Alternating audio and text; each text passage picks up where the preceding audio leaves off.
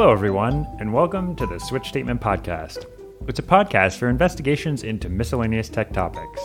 This is the third episode in our series on Masters of Doom by David Kushner. Chapter 3 Dangerous Dave in Copyright Infringement. Hey, John. What's up?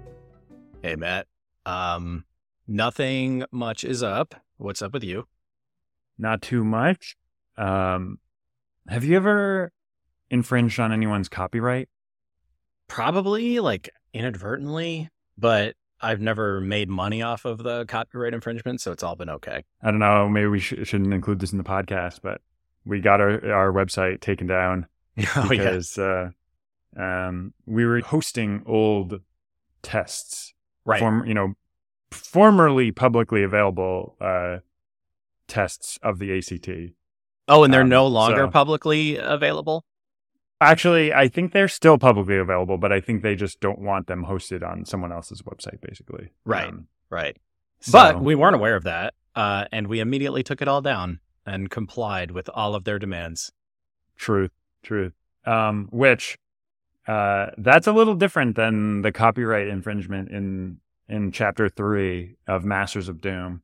Yeah. Um, but maybe we'll maybe that'll just be the tease for the for the end of this, or like kind of the reveal. What what are they gonna?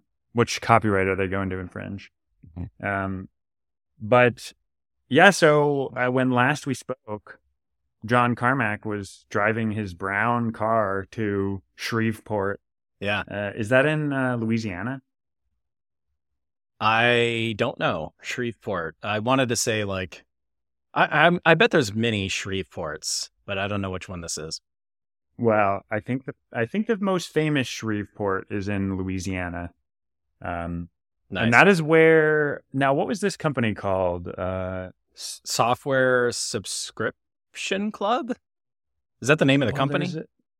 That was, I think that was like, oh, uh, is it soft? Just Softdisk Soft is the name of. Yeah. yeah, and they had um, a software subscription club.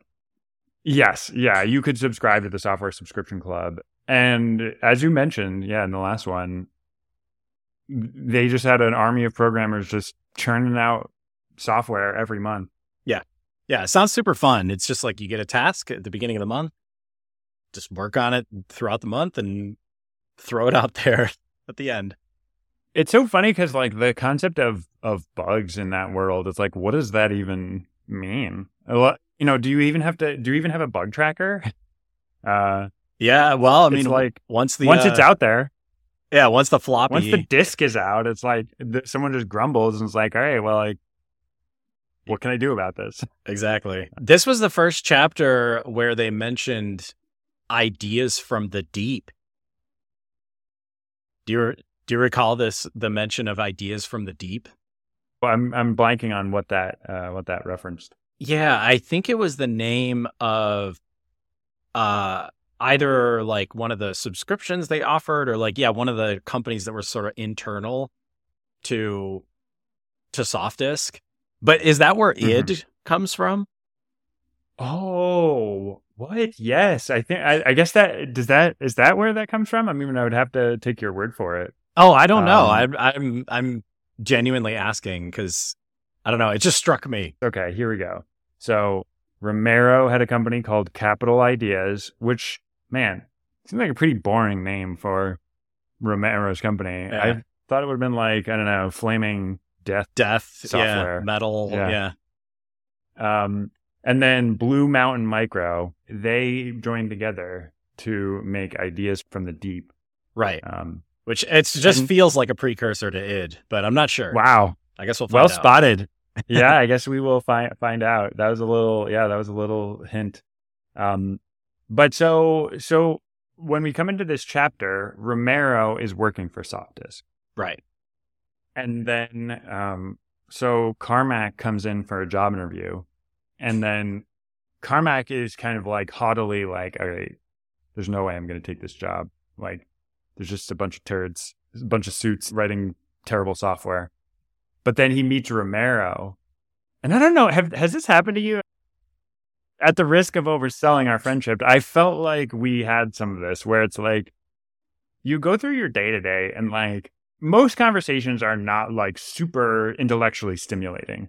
Um, it's not like they're boring, like, because you're not an asshole, but like, there's some people who, when you're talking to them, there's like an electricity. Yes. Because yeah. there's this back, there's this di- dynamic back and forth. They're bringing up ideas that you hadn't considered, and like, yeah, it's just. Uh, oh, totally. I, I, I heard this in their first meeting. No, I uh, definitely uh, was reminded of when we met because it was it was similar in a way because we were both really passionate about weird stuff that like no one else ever talks about and like and I even remember I was using this software called Blender, which is this 3D modeling software that you know if you work at Google, people don't really talk about 3D modeling very often because it's not something the company does. But I was always interested in that for some reason, probably because I love video games. And I just remember you coming up and being like, "Is that Blender?" Dude, I basically accosted you like you were just like on your computer, and like I as as I've mentioned in the podcast before, I'm not a very social person, but like this just broke through my social hesitance. Uh, I had to be like, wait a minute, are you working on Blender right now? let's yeah, dude. let's be best friends. Uh, no, I, I definitely remember just kind of instantly liking you. It felt like we were we were just very simpatico. We had similar ways of thinking about things, and yeah, complementary ideas and like, stuff. I don't know that I've ever met someone else who would spend like a long time writing software that would like analyze the incidence of prime numbers and how they aligned when you align them at different widths. That's when I was sold on yeah. uh, our friendship. Yeah, it's very so, nice when you find someone who's just as weird as you are. It can feel very, yeah. you know, satisfying. But one of the phrases I loved in this, uh, at the, I think it was in the beginning of this chapter at some point, was Romero was talking about he was he wanted to grow as an engineer, and he wanted to pick up this hot new programming language called C. Yeah, yeah, yeah. I just thought that was awesome. It's like hot new programming language C. You, I mean, you raise a really good pointer. Like this is something that was like running in the back of my mind when all this happening is there's so much like history before C to programming and to computers. Yeah. And like they're talking about like the relative capabilities of the PC versus the Apple II.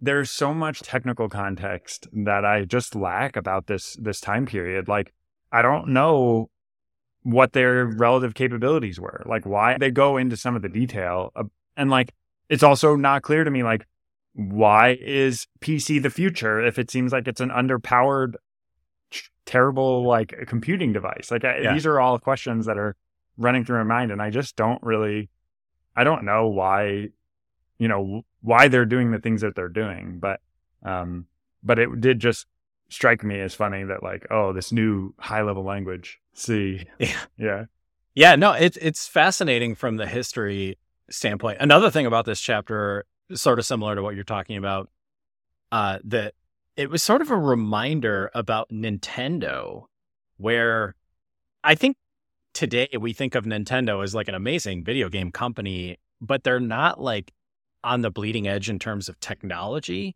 They kind of are in terms of like form factor. Like I think they're very innovative with, you know, the uh, the Wii had the like swingy controls and all that stuff.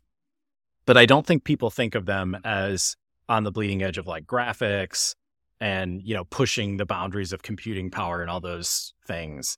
But back in this day that this book is is centered around they were. Like their technology the way that they did video games was super super advanced.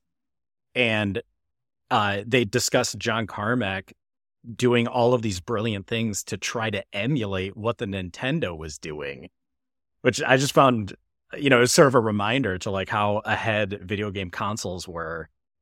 Yeah, that confused me a little bit because I was like, wait a minute, you have all these PCs that are supposed to be these like business machines, literally like IBM, but um and then you had the Nintendo, which had already been out for a while and like was able to do some of these things seemingly with ease. Yeah. And and what, like I guess what I I chalked it up to the fact that Nintendo had a very specific idea in mind of what it wanted this machine to be able to do, and Yeah. so it was able to to do this basically custom logic that made scrolling across the screen very easy, or just like some of the core functionality of the machine. Whereas on on IBM, like or for PCs, they never saw them as needing to do this sort of functionality. So they didn't have any native support to do those things. Exactly. Yeah. Yeah. Yeah. PC is very general purpose. Yeah, um, and that's why you know at at the end of the chapter they talk about some of this these brilliant things that Carmack is able to do to to get it to do these things. Um, Yeah. and I think, I guess I guess the idea that like they're so widely available because people are buying them because they are just general purpose, but then the fact that they can then go on to do something that you have this custom built hardware to do is like a game changer. And that's why everyone was super excited about this idea. Right. Yeah, exactly. Um, couple other things I thought were very interesting. They mentioned a character, uh, Jay. So they they introduced a ton of characters in this chapter. It was kind of like hard to keep track of because Yeah. there was Big Al and Jim Mangham, who were I think were the owners of Softdisk. Mm-hmm. They mentioned another character, Jay, who was just this colorful guy that was Romero's friend, I guess. Uh, but I was going to mention, have you ever seen the movie Cocktail, the Tom Cruise film where he's like a cocktail waiter? Oh, right. No, no, I have not. Uh, Because they just Um, mentioned this very, what I thought was a very amusing factoid, which is this guy Jay who worked at Softdisk actually taught Tom Cruise some of the like cocktail tricks that he did in the film, which I just found hilarious. It's like, what is this weird connection? yeah, man, talk about yeah, talk about coming out of left field. And I guess so. Right, Uh, they talked about Jay as being a good like sales person. I think like yeah, he understood the code at a deep enough level to be like a really good salesperson. right. He was a Um, super gregarious guy. He wasn't the type of guy that could sit in front of a computer for like eight hours. Yeah, yeah, yeah. Um, But yeah, what you were talking about, uh, where like when Carmack is first introduced to Romero, Lane and Romero are like basically best friends. They're like the duo who's they work together a lot. And they initially talk about how well the three of them got along. Like Carmack was like, oh, these two other guys are just like me. But then as the chapter goes on, there's this very sad part where Lane basically just can't keep up for whatever reason. Yeah. this was kind of like a character assassination on Lane in the last half of this, right? Yeah. Like, and Carmack and Romero sort of turn to each other at one point when Lane's not in the room and they're like, we got to get rid of this guy. And I just found that very depressing. yeah, that's what I always. That's what I fear. Fear you're gonna find some some hot new programmer and you're just gonna kick kick me out of the podcast. Nah, that would never happen, man. But yeah, so um, so then there's this other guy they introduced called Tom. Yeah. Um, and Tom Tom sounds like the guy, the kind of guy that I like. If I was a little bit less restrained as a person and like less worried about what other people thought, I think I would be like Tom. um, because they Yeah. describe him as like just being like a complete class clown. He makes Um, alien chirping noises, and him and Romero sort of trade these like verbal barbs. Like, I actually wrote one down because I was so kind of blown away by it. Like nauseated. Go press your man beef in a sheep's musky hollows. it's like, what does that even mean? But anyway, that was the type of stuff that Tom That Hall would. we're say not to- gonna we're not gonna say uh, what it means. Um, I think that would get our podcast uh, canceled. Yeah, this um, podcast is now F rated. Or wait, that's not even a rating. X. X. Yeah. Yeah.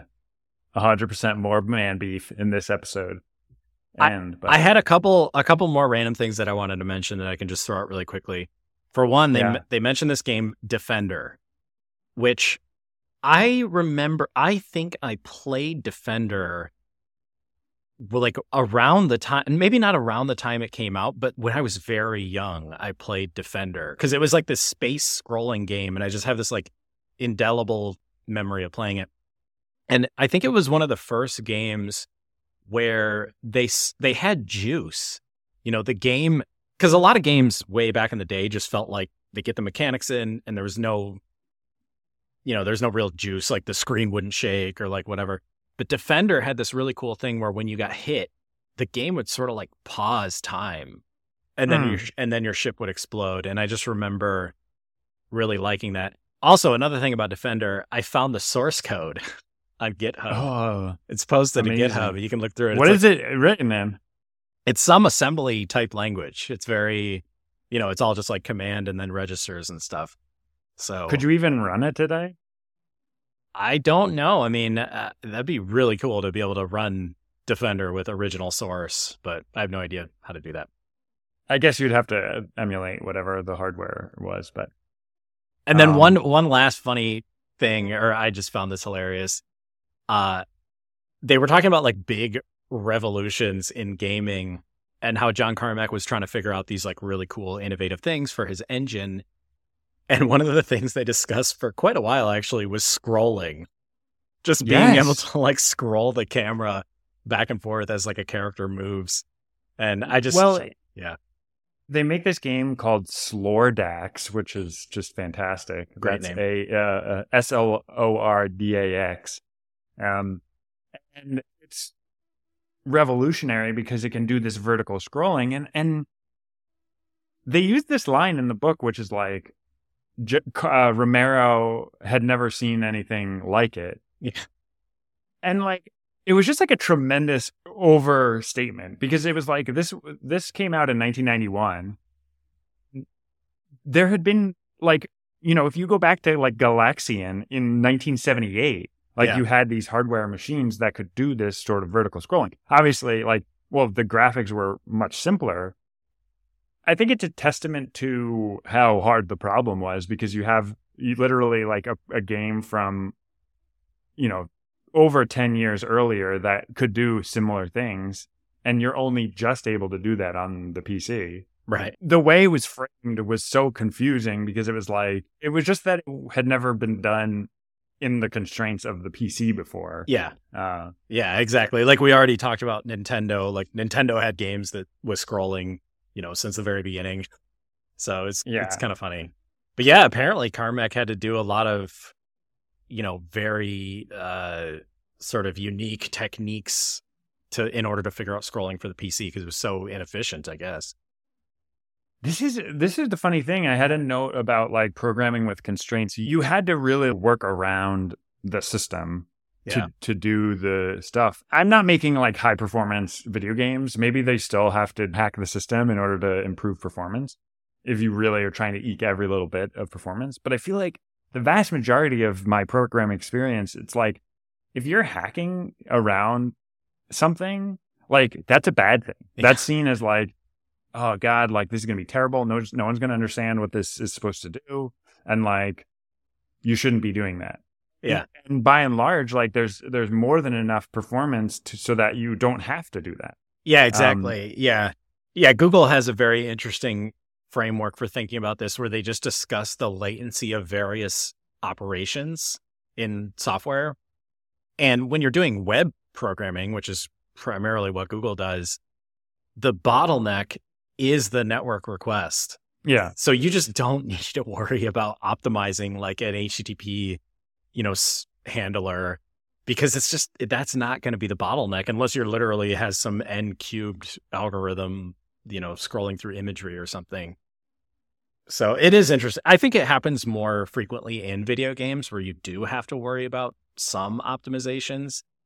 But yeah, I would agree that that style of programming is much more rare. And in a lot of cases, it's like not what you want to be doing.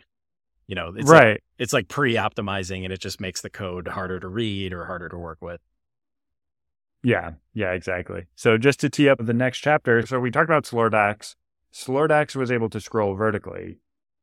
But the problem with Slordax was you were on rails. Like you it just it was just scrolling. The, con- player did not control the pace at which it scrolled. Right. So, but now Carmack continued to optimize, continued to optimize, and eventually he was able to get this Nintendo style scrolling Tom, who we talked about, the weirdo before, talking about his man beef, he showed Tom a proof of concept, and literally like overnight in the office, they they uh, wrote a clone of Super Mario using their own assets, and that's where the the title comes from. They, they called the game uh, Dangerous Dave in copyright infringement. Right. Um, yeah. And John John Romero walks in the next day, and it's sitting on his desk, and he puts it in his computer, and he's just completely blown away. And he's like, "Guys, we made it! Like, we have this tech now. We can do anything." I haven't actually read the next chapter yet, but it sounds like they're about to just like just peace out. They're like, nope, we have we have game changing technology, and we're going to start a new company. Yeah, we'll just have to have to wait for chapter four. Yeah. All right. Well, see you next time, John. All right. Till the next time.